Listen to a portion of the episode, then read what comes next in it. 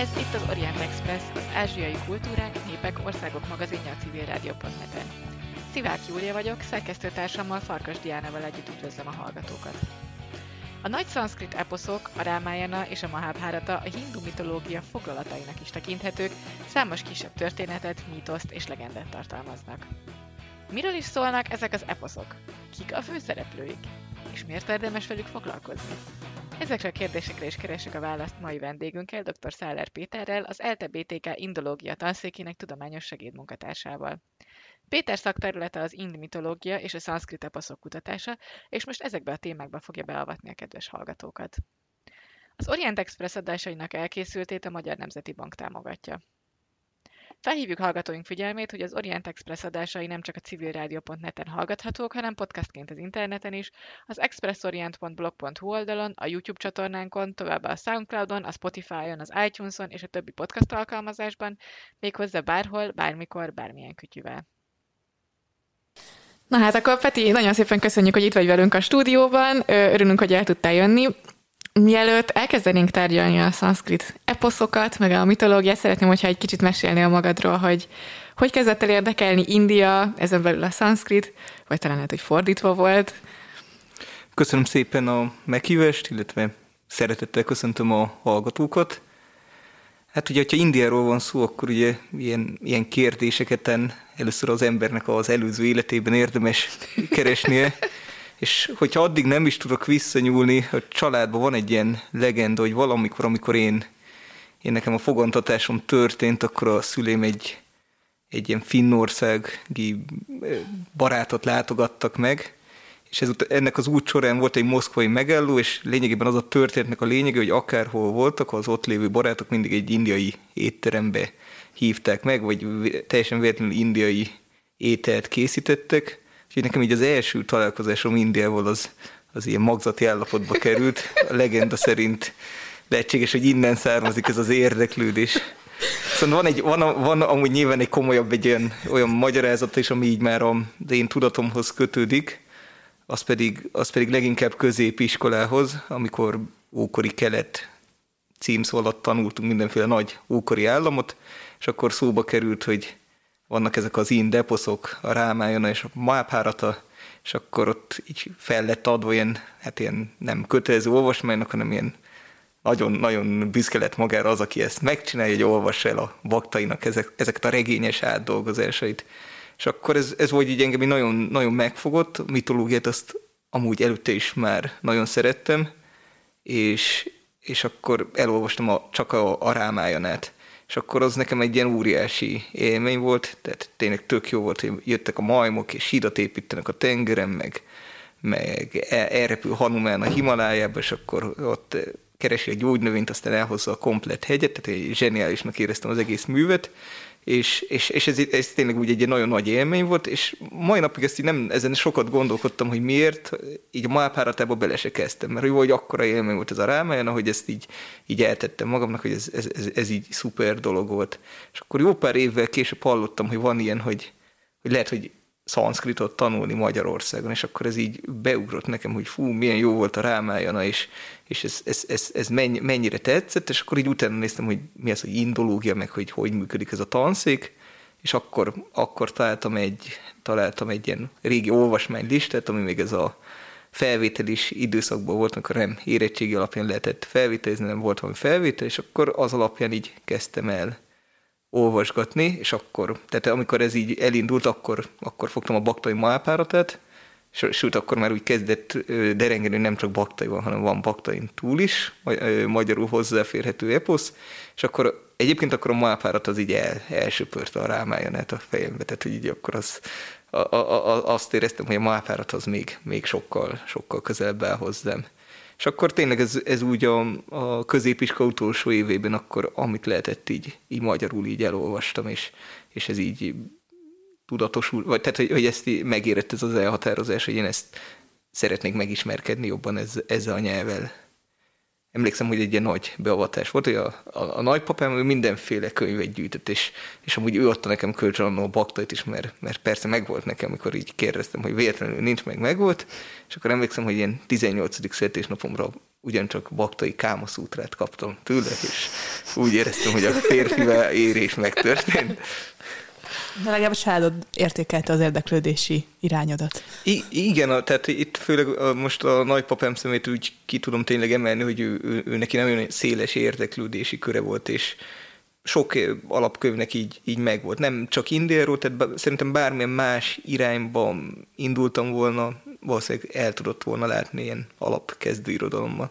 És aztán az eposzok iránti szeretet meg érdeklődés az megmaradt a későbbi tudományos pályát során is, nem? Igen, igen, és ezt mondtam, hogy ez, ez még talán India előtt kezdődött, tehát hogy a mitológiát azt, azt tényleg így, hát most, most ugye ez mindig olyan furcsa hangzik, amikor itt mondják, hogy én a nem, óvodás koromban a, mit tudom én, Everton foci csapatba szerettem volna játszani, ott valószínűleg a legtöbb óvodás Magyarországon nem is tudja, hogy van ilyen csapat, de most csak így hasamra ütöttem valamit, hogy, hogy, hogy már akkor tudtam. Úgyhogy ezt én sem gondolom így, hogy tudtam, de, de a mitológiát azt szerettem, tehát azt hiszem hat évesen volt egy ilyen nagyobb családi nyaralás Kréten, és akkor elmesélték így nekünk, testvéremnek, meg nekem ezt a Minotaurus történetet, meg hogy van itt ez a labirintus, és akkor onnantól kezdve így ugye görög mitológia az elkezdett érdeklődni, és, és akkor tényleg ment az, hogy, hogy megtanultam olvasni, és akkor, és akkor el akartam olvasni az Iliászt meg az Odüsszét, mert hallottam, hogy fú, ez mennyire, mennyire jó könyv, és akkor ezt így nem adták oda. Tehát mentem akkor nagypapámhoz, ő is mondta, hogy hát nem, hát nem egy második osztályos gyereknek való, és akkor emlékszem, hogy még ilyen általános iskolai tanító néniket, akik ilyen általános iskolai könyvtárokat vezettek, így próbáltam, hogy adják és mondták, hogy hát a gyerekkönyvtár ez nincs meg, és akkor ez így el is felejtődött aztán, tehát, tehát utána, ahogy így bővült a tudás, akkor így a görögöktől átveztem egy időben az egyiptomiak érdekeltek, akkor az egyiptomiak azok folyton hadakoztak a hettitek, akkor érdekeltek a hettitek, és akkor így szépen így bejártam lényegében mindenhol valamicskét, és akkor hát végül az India lett a, a befutó. és mivel foglalkoztál később a tanul, az indológia tanulmányaid során? Hát tanulmányok során alapvetően tényleg megmaradt ez az érdeklődés, hogyha az alapképzésre, meg a, meg a mesterképzésre gondolok. Ja, alapképzésben ugye az eposzok azért alapvetően Visnuhoz kötődő szövegek, ugye mind a kettőben egy-egy Visnu alászállás, ugye szakszóval avatára játszik fontos szerepet, és az első, tehát így amikor először jött az, hogy szakdolgozatot kell írni, vagy hát ugye ezzel lehetett elvégezni a, a képzést, akkor, akkor ez így, így megvolt, hogy milyen jó lenne egy avatárával, avatárának utána járni, és én akkor Kalki avatáráról írtam, aki Visnunak egy eljövendő alászállás, egy ilyen messianisztikus figura. És következő, és akkor úgy beszélgettem, másokkal hallottam, hogy ki miről ír ír szakdolgozatot, és volt, hall, volt, hallottam ilyeneket, hogy zarándoklatról fogla, zarándoklattal foglalkoznak, és ez indította el, hogy, hogy a mesterképzésem meg egy zarándok útleírással foglalkoztam, ami aztán tényleg egy fontos téma, vált a későbbiekben magának a helyeknek a szerepe. A doktori képzésen ezt, lényegében ezt vittem valamelyes tovább, a doktori témám az pedig tá, tájleírások, helyleírások voltak, és itt egy kicsit eltávolodtam olyan szinten a mitológiától, hogy az alapszövegek, amikkel foglalkoztam, azok Kálidászának a írásai voltak, és ott vizsgáltam meg a, a helynek a különféle ábrázolásait. Azért én azt nem, tehát nem érzem egy teljes eltávolodásnak, mert amit én a doktori során csináltam, az folyamatosan azért kicsit arra támaszkodott, hogy mi lehetett a szerzőnek a fejében, tehát hogy ez a mitológiai háttér ez így végig kísérte, hogy milyen történeteket ismert a szerző, illetve milyen formában ismert ezeket az eposzokat. Ugye itt is a különféle történeteknek különféle variánsai vannak. Az, az engem mindig, tehát most is alapvetően az nagyon érdekel, hogy hogyan változnak, milyen motivációk vannak arra, hogy egyik helyen így mesélünk egy történetet, másik helyen meg máshogy. És milyen motivációk vannak? hát ez összetett, ugye ez a, ez a kérdés ugye nem is csak a mítoszokat, hanem az, magát az irodalmat is érinti. Ugye bizonyos helyeken vannak olyan, olyan szokások, vagy ilyen társadalmi előírások, amik egyik helyen elfogadhatatlanak, másik helyen meg nem. Ugye például az, hogy mit értünk az alatt, hogy hús, bizonyos helyen mi számít húsfogyasztásnak és mi nem. Ami nekem egy ilyen konkrét példa, az, az például, amit sokat vizsgáltam, az a Krishna történetekhez kapcsolódik. Krishnának a fiatalkori fő ellenség az Kansa volt, és a legkorábbi forrásban Kansát megfojtotta. Ez a folytás, ez, ez egy nagyon kegyetlen dolognak számít így a, a különféle szövegek, tehát én tekintélyek szerint, tehát egy, egy, egy olyan fajta halálmódot jelent, hogy ezzel, akit, akit megfojtanak, az azonnal pokolba kerülhet. És ez, ez bizonyos, tehát hogy azt látjuk a szöveghagyományban, hogy ez valamilyen szinten ez egy terhelt gondolat volt, és későbbi forrásokból, későbbi ilyen mitológiai gyűjteményekben ez rendre kikerül. Ugye, ahogy más te- teológiai gondolatok kerülnek elő és formálódik, ja, ez a szövegben is a folytását más módok jelennek meg. Ugye nagyon gyakran például a valamilyen fegyver kerül hirtelen Krishna kezében. Ez sokszor például a frissiben megölt elefánt agyar, és akkor azzal végez az ellenfelével. Tehát, hogy ez a folytás gondolat, ez egy idő után így kikerül a hagyományból. Szalonképtelenné válik gyakorlatilag. Hát lény- lényegében igen, igen. Bár ugye a Harivansában ez így van megírva, és aztán a kommentár Nilakantha, ő ott is feloldja ezt, tehát hogy ezt a, ennek a folytásnak a kérdését, mert a szöveg arról számol be, hogy Krishna miután megfojtotta kanszát, még így a körmeit belé válta. Ez talán eredetileg egy ilyen, tényleg ezt a, egyfajta egy ilyen kegyetlen dolog lehetett, hogy a szöveg le is írja, utána Krishna megbánja ezt a tettét, és elmondja, hogy ő hát ilyen ostoba gyermekként cselekedett csak így. Viszont a kommentár, Nilakantha későbbiekben ezt úgy értelmezi, hogy Krishnának ezek a körmei, amiket belevált, ezek ilyen kemény, olyan keményen körmök voltak, mint hogyha a kartokat szúrt volna belé. És tehát ez a fegyvernek a gondatot, mint hogyha megjelenne az ő értelmezésében.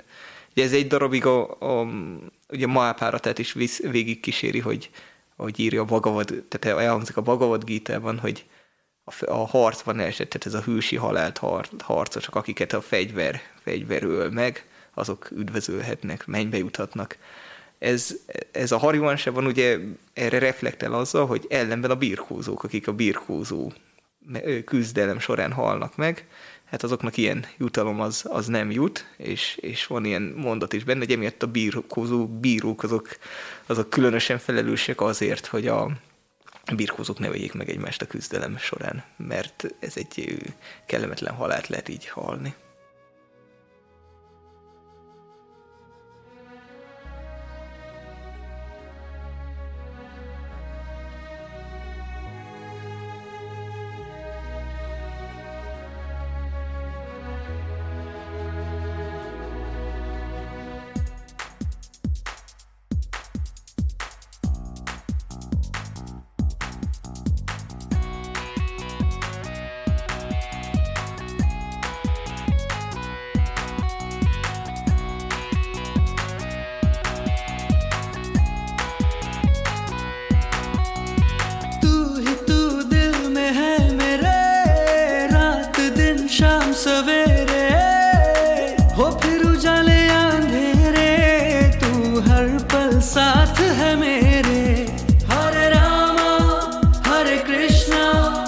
Továbbra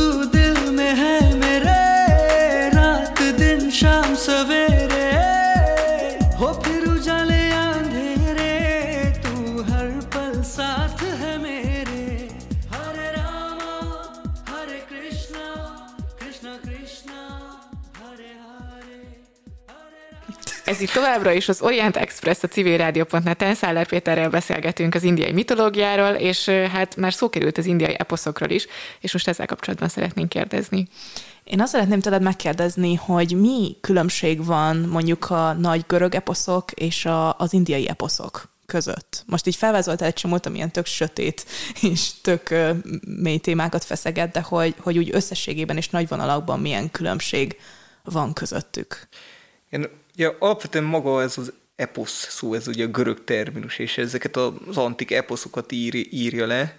Amikor a szanszkrit eposzt, ezt a kifejezést használjuk, ez, ez leginkább onnan ered, amikor az eposzt is magyarban egy ilyen tágabb értelmezés szerint használjuk, mint hogy rámondjuk, hogy van ugye a Gilgames eposz, meg különféle van Kalevala, és akkor arra is lehet mondani, mondani hogy eposz, Viszont ezek, ezek ugye nem hordozzák azokat a szűken vett ilyen formai sajátosságokat, mint a görög eposzok, hogy ugye a közepébe vágás, vagy ugye nem múzsa segítségű hívás. Ugye az például azt hiszem, azt hiszem nagyon tipikus a görög eposzoknál, hogy, hogy belekezdünk ugye teljesen a történet közepébe, és akkor valamelyes maga kontextusban tudják, hogy, hogy pontosan mi, mi, mi történik.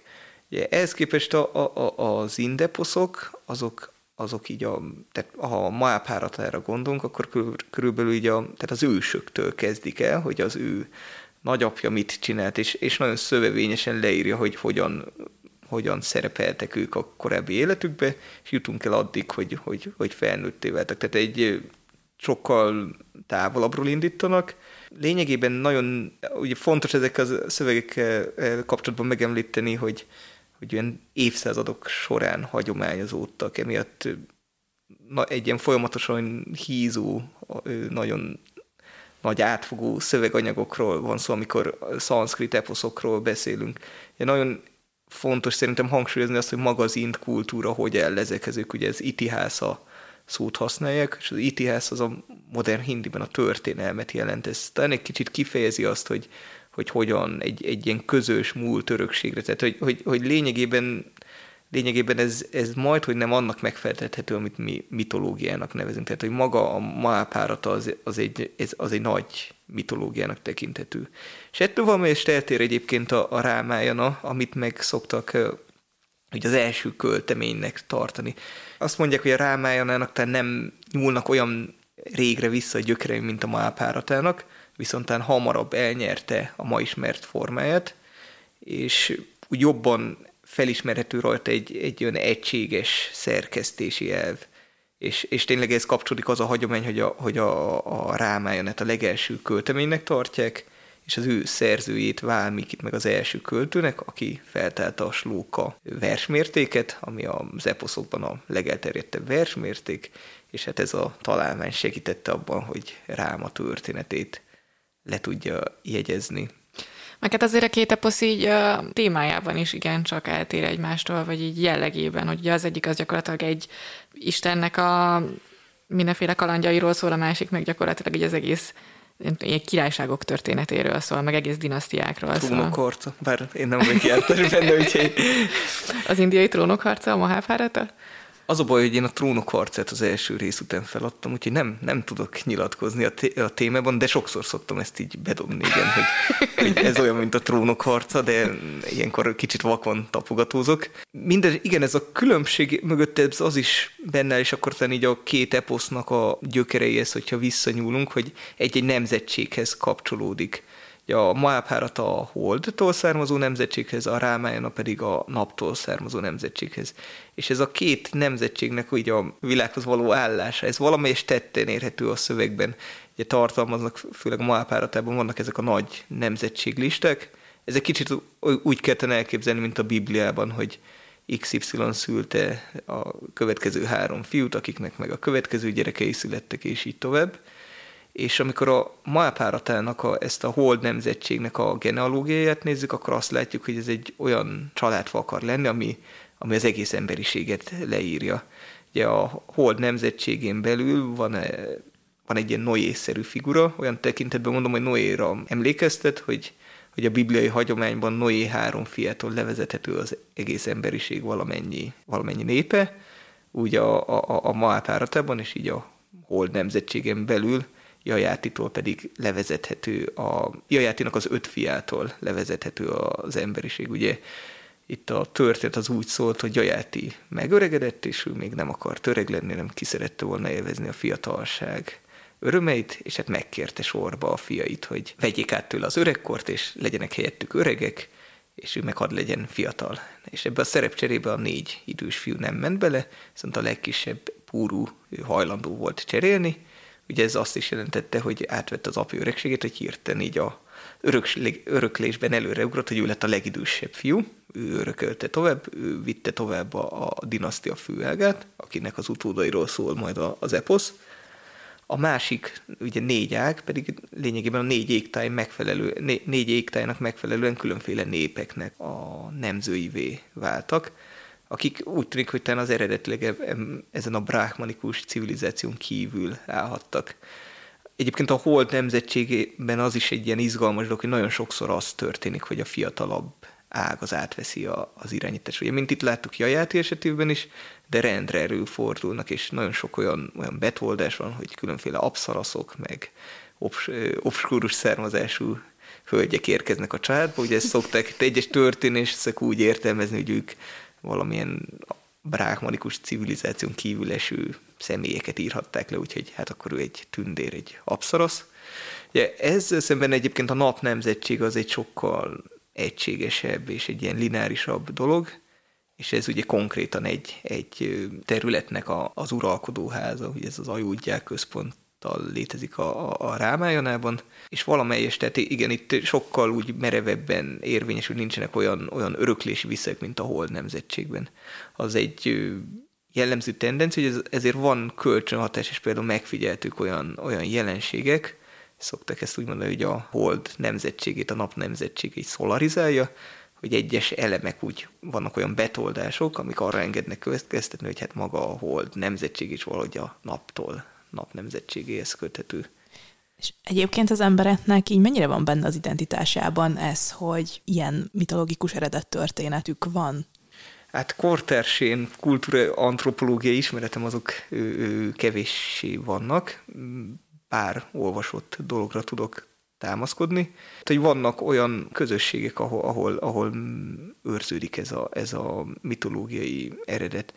Ez lehet, hogy tényleg talán túl specifikus téma, de például a nap kultusz, a nap Istennek a hívei, aznak van egyfajta, tehát feltételezhet egyfajta iráni eredet ennek a, a, a kultusznak. És ez a mitológiában is megtalálható, hogy tényleg ebből a sákat dvípebből, ami talán megfele, megfeleltethető az iráni területeknek, Krisnának az egyik fia számba hozta be ezt a kultuszt. Ugye ikonográfiában a napot nap Istennek, ö, bocsánat, lovagló csizmában ábrázolják, ami, ami szintén erre az idegen eredetre enged következtetni. Ez ugye egy nagyon kis közösség szintjén maradt fenn ez a, ez a vallásosság. És tudom, hogy ott tehát így a beszámolók alapján én úgy tudom, hogy ott elég eleven éle ez a, ez a mitológiai hagyomány, hogy ők honnan, mint hogy érkeztek.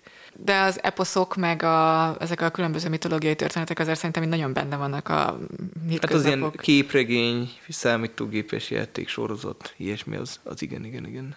Hát meg a napjainknak a politikai kultúrájában is azért eléggé gyakran megjelennek ezek a különböző elemek a Mahábháratából hmm. mondjuk. Azt tudom, valaki írt egy könyvet egyébként a Indira Gandhi korában, és, és, és tudom, hogy, hogy Indira Gandhi-t Duryodhanának ugye a Mahabharata főhősének feleltette meg, és ugye hát Duryodhana az egy férfi név, és akkor Duryodhani néven futott ebben az ilyen modern eposz feldolgozásban.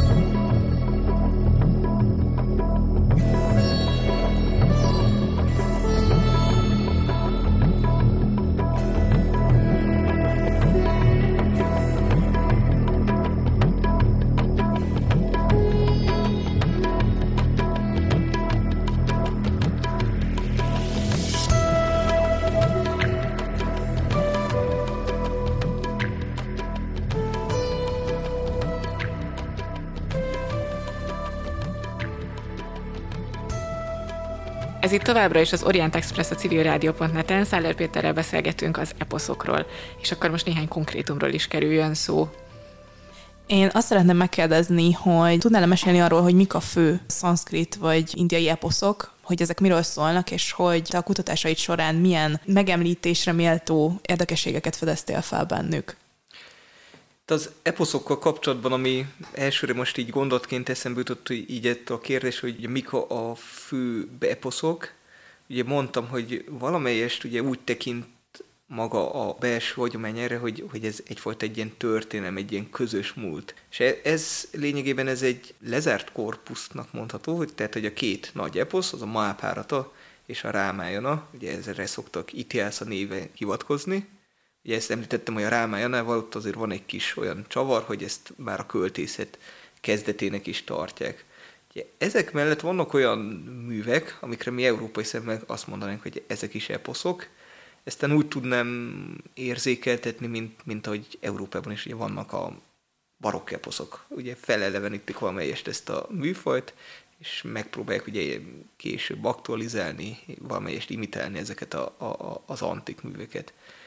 Indiában az eposz a szépirodalomban, tehát így úgy, mint műeposz, ez egy teljesen más terminus használnak, ez a, ez a szarga bantha, ami abban kötődik a, az úgymond klasszikus, vagy tehát a szanszkrit eposzokhoz, az itihászához, hogy onnan meríti rendszerint a témáját. Tehát olyan események, hogy vannak kisebb mellékszelek a Mahápáratában például, az egyik fontos szereplő Arcsuna megküzd egy, egy ilyen vadásszal, kirátával. A kirátáról az, van egy olyan, tehát hogy, hogy vagy általánosan ilyen erdei vadászt is jelent, de van olyan gondot, hogy ez egy konkrét népcsoportot jelenthetett, és akkor hát erről van külön egy, egy műeposz, ami Arcsunának és a kirátának a küzdelmét írja le, ami a Mahápáratában csupán egy ilyen mellékszál. De ugyanúgy Sisupál a megülése címmel van szintén egy másik tekintélyű műeposz, ami szintén egy Mahápárata történetre nyúl vissza, amikor Jutistirának a királyák szentelő rituáléján Krishna végez ezzel a Sisupállának nevezett rossz akarójával. És mikor azt mondod, hogy ilyen tekintélyes terjedelmű, akkor mit értünk alatt, tehát hogy milyen hosszúságú művekről beszélünk? Ja, amit ugye itt az merül fel kérdésként szerintem valamelyest, hogy mi az, amit ebből meg tudunk fogni. Tehát, hogy amikor én azt mondom, hogy mápárata, akkor, akkor mire gondolok. Alapvetően ez sem feltétlen egy értelmű dolog, hiszen mint mondtam, ez az eposz kicsit úgy működik inkább, mint egy mitológia, és ugye így tudunk csinálni ilyen kis szöveggyűjteményeket, hogy a válogatás a görög mitológiából, de hogy, hogy, hogy érezzük, hogy ez, ez valamelyest leszűkíti és amit mi meg tudunk fogni így legegyszerűbben, az az eposznak a kritikai kiadása, amit, hát így jól hangzik, hogy a kritikai kiadás sok kritika érte, ugye ami arról szólt, hogy összegyűjtöttek India szerte különféle kéziratokat, és ezekből megpróbáltak rekonstruálni egy olyan szöveget, amelyikből, tehát amelyikből valamennyi kézirat eredhetett. És akkor ez egy hatalmas nagy vállalkozás volt, több kötetben kiadta ezt az egész Mahabharatat, plusz a Mahabharatának van egy függeléke, az a Harivansa nevet viseli, lényegében ez egy ilyen kisebb terjedelmű önálló eposzt jelent, és hát ez, ez lényegében ezek, ezzel a, ezek a kötetekkel egy könyves polcot meg lehet, meg lehet ö, tölteni.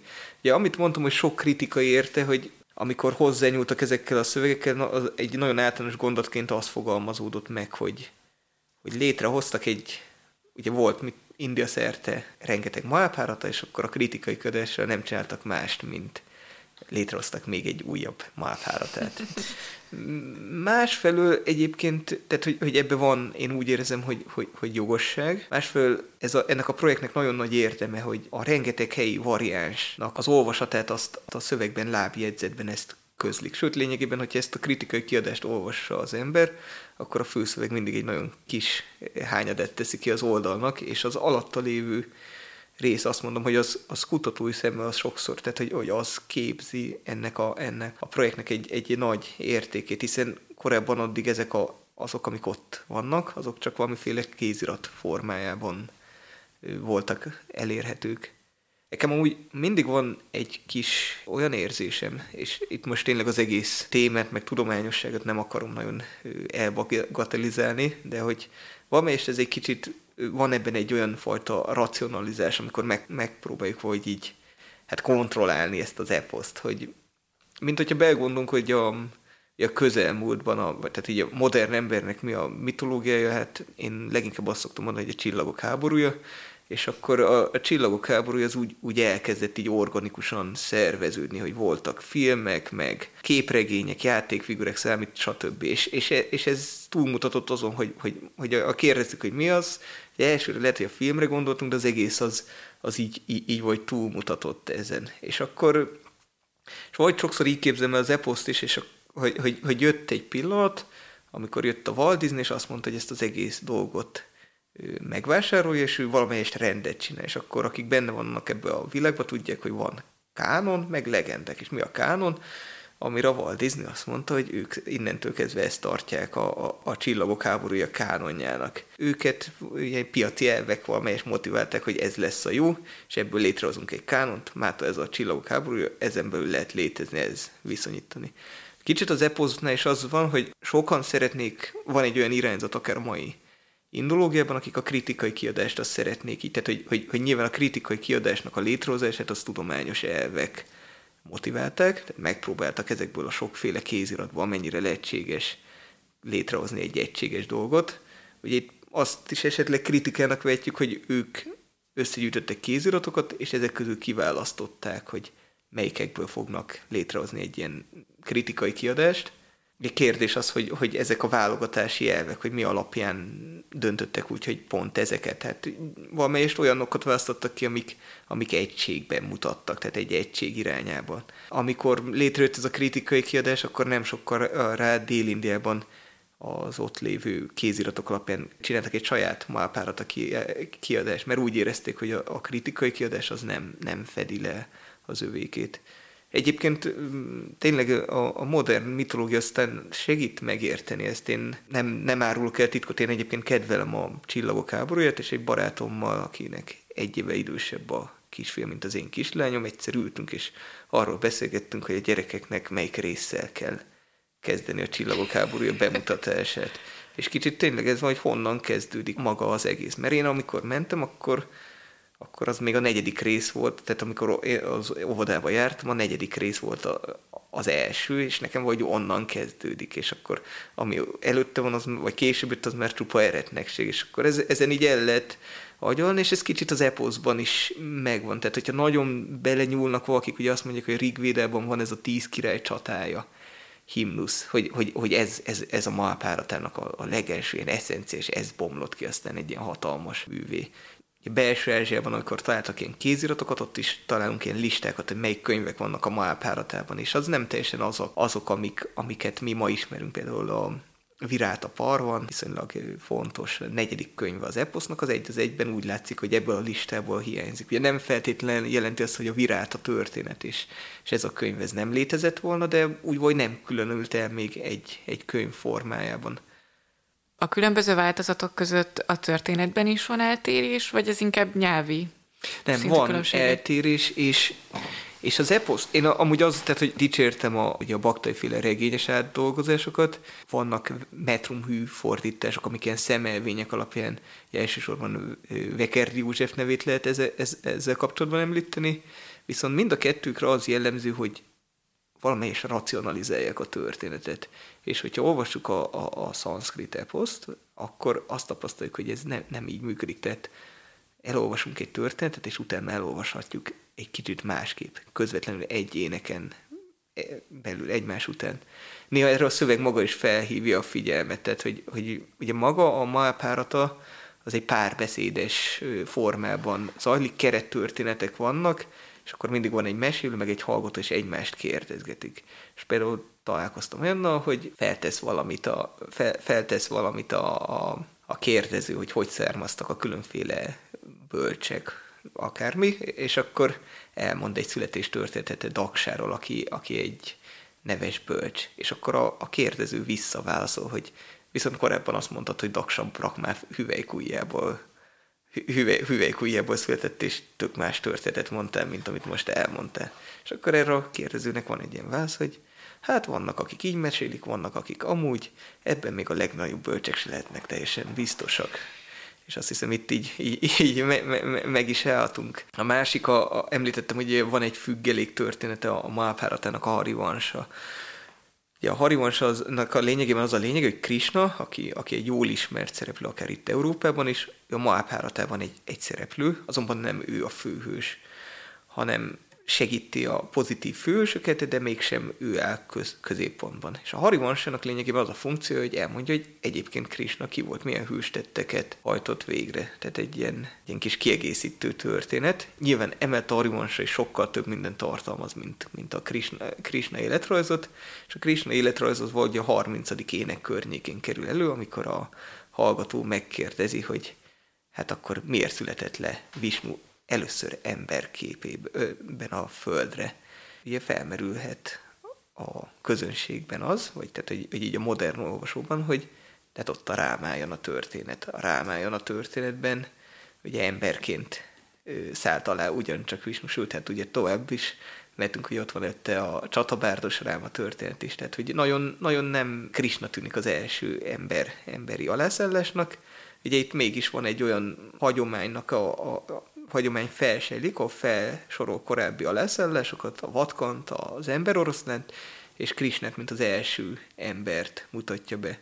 Ugye az Epo, a maga a Harivansa erre így nem, nem ül fel erre a vasútra, tehát ő nem megy bele ebbe a kérdésbe, hogy akkor, akkor mi a helyzet ezzel, hanem, hanem ő kompletten közöl egy alászállás listát, ahol vannak ember formájú alászállások is, Viszonylag ez is egy sajátos lista, tehát hogy ugye a Vishnu alászállásaival kapcsolatban, amit legtöbben ismernek, az egy tízes lista, tíz alászállás különítenek el.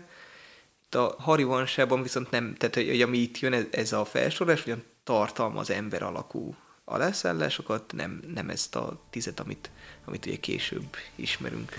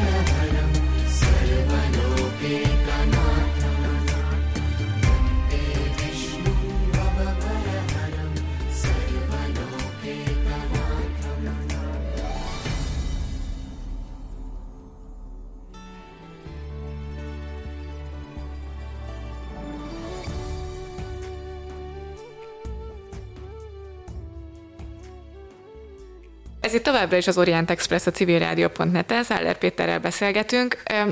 Az előző blokk végén már szóba került Krishna, akivel, hogyha jól tudom, akkor szorosabb kapcsolatba kerültél az elmúlt években egy otka pályázat keretében. Viszont mielőtt erről beszélnénk, mesélsz egy picit arról, hogy miféle szerzet ez a Krishna, és hogyan passzol bele ebbe az egész uh, Vishnu mitológiába? Igen, talán sok hallgatónak nem is kell Krisnát különösebben bemutatnom, hiszen akár a, tehát a kortárs indiai vallásosságnak is egy nagyon népszerű alakja. Amilyen szinten én foglalkozok vele, az kevésbé vallási, így a kutatási munkám során alapvetően az érdekel, hogy maga a Krishna történt, a korai Krishna életrajzok hogyan alakultak, milyen korai forrásai vannak ennek a, ennek a történetnek. Ugye maga, hogy Krishna Mahabharata, illetve az említett Harivansa szerint miért jelent meg a Földön, annak van egy, hát egy, te azt mondhatnám, hogy egy kettős célja van. Ugye magából a, a maga a Krishna alakja azért is kezdett el ér, érdekelni engem, mert úgy vagy túlmutatott az alap avatárekon, és most nem akarom megmentani a derék vatkant, meg, a, meg senkit, de alapvetően meg, hogyha végignézzük az alászállásokat, ezek alapvetően egy konkrét problémát igyekeztek orvosolni. Van egy gonosz démon, akit se ember, se nem állat nem tud legyőzni, no hát akkor Visnu alászállt félig ember, félig oroszlán képében, és úgy végzett vele. Egy ilyen kis kitérő egyébként, hogy a, sajvek, tehát akik a Sivához kötődnek, ők ezt a történetet úgy gondolták tovább, hogy oké, okay, hogy Vishnu eljött ilyen ember oroszlán képében, leváltotta az aktuális démont Hiranyakasiput, és elkezdett helyette pusztítani, tehát ez a szörnyű, szörnyű formájával, és hát ugye Sivának kellett végül eljönni, egy rendet tegyen, tehát hogy, hogy úgy ér véget az ő kontextusokban ez a történet. De és de akár, hogyha másik eposzra gondolunk, ugye a Rámájanál ott is megvan a krízis, hogy van ez a gonosz rá, van a démon, aki sanyargatja az egész világot, és tényleg egy ilyen potenciális veszély, és hogy szükség van erre az isteni közbeavatkozásra, és akkor eljön Vishnu Ráma alakjában, és, és orvosolja és szituációt. És Krishna esetében nem annyira egyértelmű, hogy, hogy mi ez a, a cél. Tehát, hogyha fogjuk a Harivansát, amit említettem, hogy ez a kiegészítő története a, a mápáratának, ott alapvetően elhangzik az, hogy azért kell eljönni a Krisnának, mert itt van ez a gonosz kansza nevű király, és őt el kell távolítani. Ugyanis van egy olyan dolog, és akkor itt a folytáshoz így vissza is kanyarodhatunk, hogy Kansza eredetileg a mennyben Kála némi démon volt, és volt egy nagy háború az Istenek világában, akkor Visnut legyőzte Kála némit, azonban a démonok, akiket az mennyben megölnek, azok a földön földre születnek, és ott folytatják a gonoszkodást. Ugye, hogyha ebből a kontextusból tekintünk arra, hogy Krishna végzett kanszával, hogy megfojtotta, ő nem is csináltott mást, különben Kála némi, hogyha, tehát Kansz, hogyha hősi halált hal, akkor a benne lévő Kála némi visszakerül a mennybe, és ugyanott vagyunk, ahol voltunk. Tehát van ez a szál, viszont maga a Krishna történet azzal, hogy végez Krishna kanszával, azzal még nem ér véget, hanem jönnek újabb hőstettek, újabb nagy ellenfelek, akikre ugyanúgy a szövegek elmondják, hogy hát igen, ez volt, ez, ez emiatt a gonosz tevő miatt kellett Krishnának a földre szelnie. És akkor az egész mert meg van a mápáratás szál, amit a Harivansa szintén magáévet tesz. A mápáratának a, a, a felfogása szerint túl sok harcos van a földön. És a Mahabharatában ez, ez úgy, úgy összefonódik, hogy sok harcos van, és ők sanyargatják a földet, és ezek között démonok is vannak. A Harivans ezt eléggé külön kezeli, tehát ő elmondja, hogy vannak harcosok, sokan vannak, és erényesek, tehát hogy jó harcosok, viszont a föld egy, ennyit már nem bír el. És ezért kell egy olyan nagy harcot megszervezni, ami a Mahabharatának a központi háborúja, hogy az ott elesett harcosok, azok majd innen a mennybe kerülhessenek. Ugye a, a Mahabharatában a gonosztevők, tehát hogy a, a negatív karakterek, ők, ők felmennek a, a, a végén a mennybe, tehát hogy ott ők hősi halált halnak a kuru mezén, ők utána a, a, a mennybe földön túli boldog helyre kerülnek. Tehát azt látjuk, hogy Krisnához van, tehát ez a kétféle alak küldetés kapcsolódik. Ugye ami még kettős Krisnával kapcsolatban az, hogy van két otthona is, ugye ő fiatal korá, azt Maturában töltötte, illetve a Maturá melletti pásztor közösségben, majd felnőttként új fővárost alapított, ez a mai Gujarat területére lokalizálják, egy tengerparti főváros Váraká néven. Tehát elválik a, a gyerek Krishna, akinek ugye, tehát fiatal Krishna, akinek mondjuk véget ér a küldetés azzal, hogy kanszával végez, illetve a felnőtt Krishna, akinek, aki tehát egy új fővárost is alapít. Ugye hát ez különféle úgymond politikai okai vannak, hiszen Maturát különféle külső veszélyek fenyegetik, és emiatt kell egész népével távoznia. És ami nagyon fontos különbség a két Krishna figura között, az az, hogy a fiatal Krishna, aki a Maturai pásztor közösségben nevelkedik, ő egy ilyen jó, hát én nem, nem is tudom, így Tóli Miklós forma, erős ember, aki így a keze erejével bár agyon csapja az ellenfeleit, meg hát ugye ilyen puszta kézzel küzd el mindenkivel. És hát ugye, hogy Tóli Miklós is lovaggá válik, amikor Krishna felnő felnőtté válik, akkor ő is inkább ez a harcos, ez a satria képe kezd el dominálni. Ugye maga a Harivansa tartalmaz is egy történetet abból, hogy Krishna miután kanszával végzett, elmegy Maturából Avantipurába, ez feltételezhetően Ujjaini, és ott egy tanítótól, egy Szándipaninak nevezett tanítótól megtanulja a fegyverforgatás művészetét, és innentől kezdve pedig jelzés a Harivans, hogy most már azon fog fáradozni, hogy a föld terhét elvegye, tehát hogy a satri, tehát hogy ezt a nagy háborút, ezt, ezt lebonyolítsa. Mivel eléggé eltér a két, tehát hogy van két helyszín, két, két, kétféle nagyon eltérő viselkedés a két hősnek, tehát hogy egy, egy ilyen birkózó, meg egy ilyen harcos, egy elterjedt gondot, hogy esetleg a Krishna maga két eltérő hagyományból táplálkozik a, a ma ismert Krishna alakja. Ez egy kicsit magát a Harivansának a helyét is ez, ez jelöli ki, mert vannak akik amellett érvelnek, hogy a Harivans az egy önálló Krishna eposz volt, ami valamilyen módon kapcsolatba került a Mahabharatával, és lényegében ugye az a Harivans a fő üzenete, hogy a Mahabharatában ez a szövetséges, aki ismert, ugye ez a Krishna, ez azonos azzal a Krishnával, akit pedig Maturában tisztelnek. Mások úgy értelmezik, hogy, tehát, hogy a hagyományos értelmezés ezzel szemben azt mondja, hogy ez egy folyamatos feltárulkozás, tehát hogy, hogy a Harivansa valóban csak a, az ifjú korát mondják Krisnának. Ugye ezzel szoktak ellenérvelni, hogy a Mahápárata nem nagyon ismeri a maturái történeteket. Igazából azért vannak benne utalások de tényleg, tehát hogy, hogy ez, ez nagyon, nagyon elszórtan, minimálisan található meg. Egyébként amit én néztem, hogy névhasználatban is azért van, van különbség, tehát hogy eltérő neveket használ a Maturái Krisnának a megnevezésére a szöveg meg eltérő neveket ad Várakájnak. Tehát, hogy vannak olyan nevek, amik, amik egyébként így ma, vagy a későbbi szövegekben Krisnának ilyen általános nevei, amelyek úgy tűnik, hogy például csak mondjuk a maturái hagyományban találhatók meg. Tudsz erre valami példát mondani? Az egyik, ami nagyon tipikus, az a, az a dámódara, ami a maturái hagyomány használ. Ugye ez onnan ered, ez a dámódara, ez a magyarra így nagyon le akarjuk fordítani, egy kötélhas, tehát hogy arra a történetre utal vissza, hogy Krishna elég csintalan gyerek volt kiskorában, és hát akkor még nem olyan nevelési elvek működtek, mint manapság, és az anyja egy kötelet kötött a hasára, és azért mozsárhoz kötött, és akkor ezt így húzta, egy, egy ilyen mozsárverőként szokták ábrázolni, és akkor ezt így húzta maga után, és tehát így nem tartotta vissza, nem, tehát így elszökött ezzel, és akkor van ez a történet, hogy két fa közé került, és akkor ezt így kidöntött ezt a két vet ezzel így maga után húzva, és akkor meglettek a gyerekek, és akkor így ámódarának. Hát úgy tűnik így a, a korai forrásban, hogy tényleg ez egy ilyen gúj névként jelenik meg először ez a Dámódara név. És hogy jön mindehez a romantikus csábító Krisna, aki a későbbiekben szintén nagy népszerűséget tett szert, sőt, hát igazából a napjaink Indiájában továbbra is ez a földön túli szépségű, csábító erejű Krisna az, aki komoly szerepet játszik.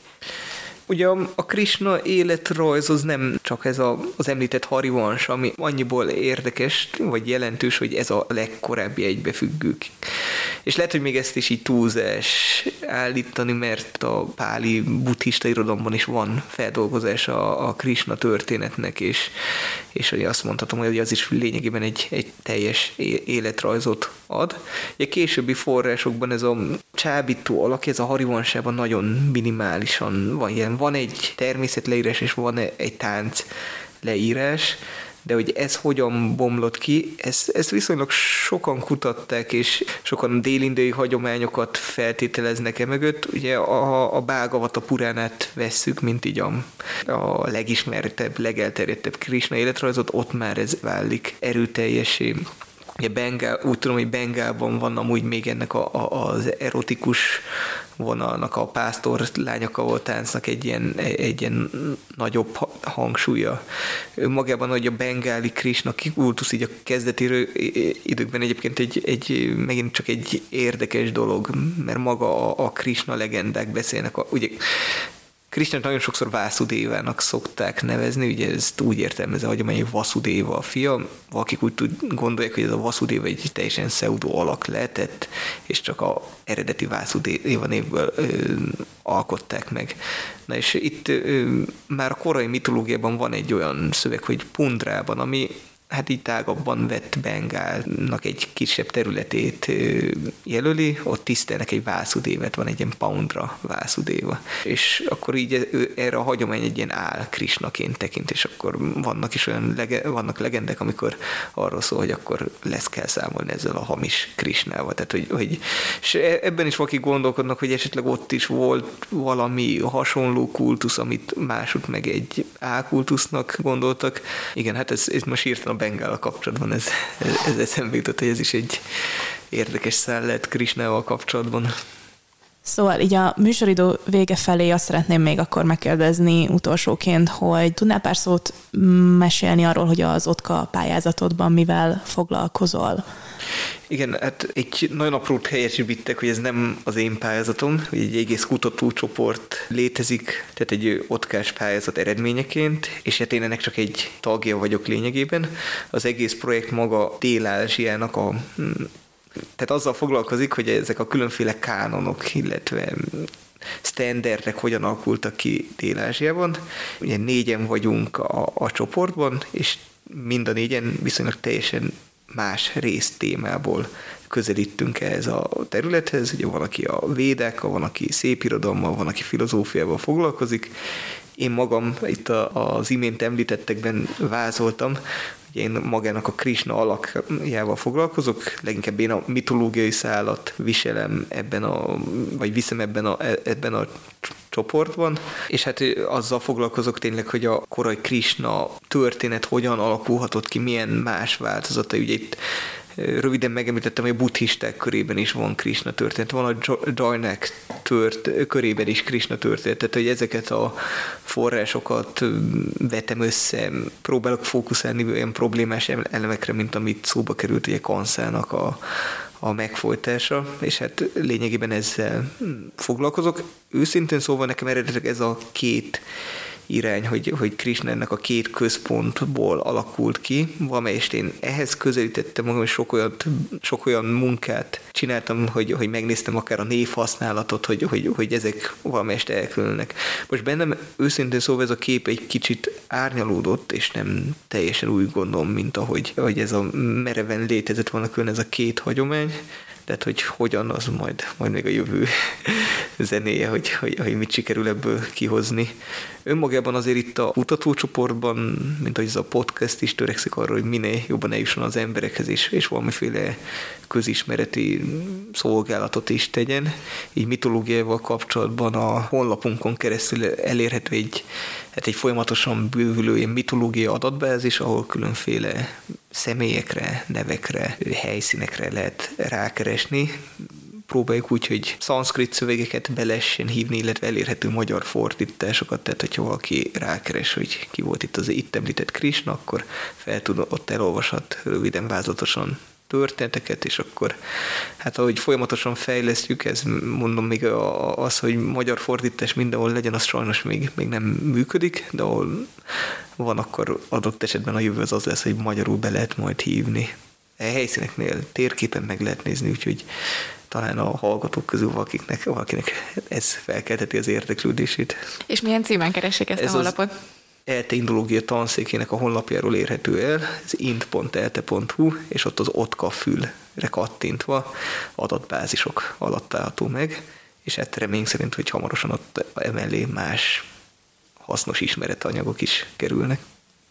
Nagyon szépen köszönjük, hogy elfogadtad a meghívásunkat, Peti. Én köszönöm szépen. Nagyon köszönjük Száller Péternek, hogy elfogadta meghívásunkat, köszönjük a hallgatóknak a figyelmet és a Magyar Nemzeti Banknak a támogatást. Önök az Orient Express-t, a civilrádió.net ázsiai magazinját hallották, a műsor Szivák Júlia és Farkas Diana vezették. Felhívjuk figyelmüket, hogy az Orient Express adásai nem csak a civilrádió.net-en hallgathatók, hanem podcastként az interneten is. A címünk expressorient.blog.hu, de ott vagyunk a YouTube-on, a Soundcloud-on, az iTunes-on, a Spotify-on és a többi podcast alkalmazásban, Facebookon pedig a Pázmány Péter Katolikus Egyetem Modern Kelet-Ázsia kutatócsoportjának oldalán lehet megtalálni az adásokat és készítőiket. A viszont hallásra tartsanak velünk a jövő héten is!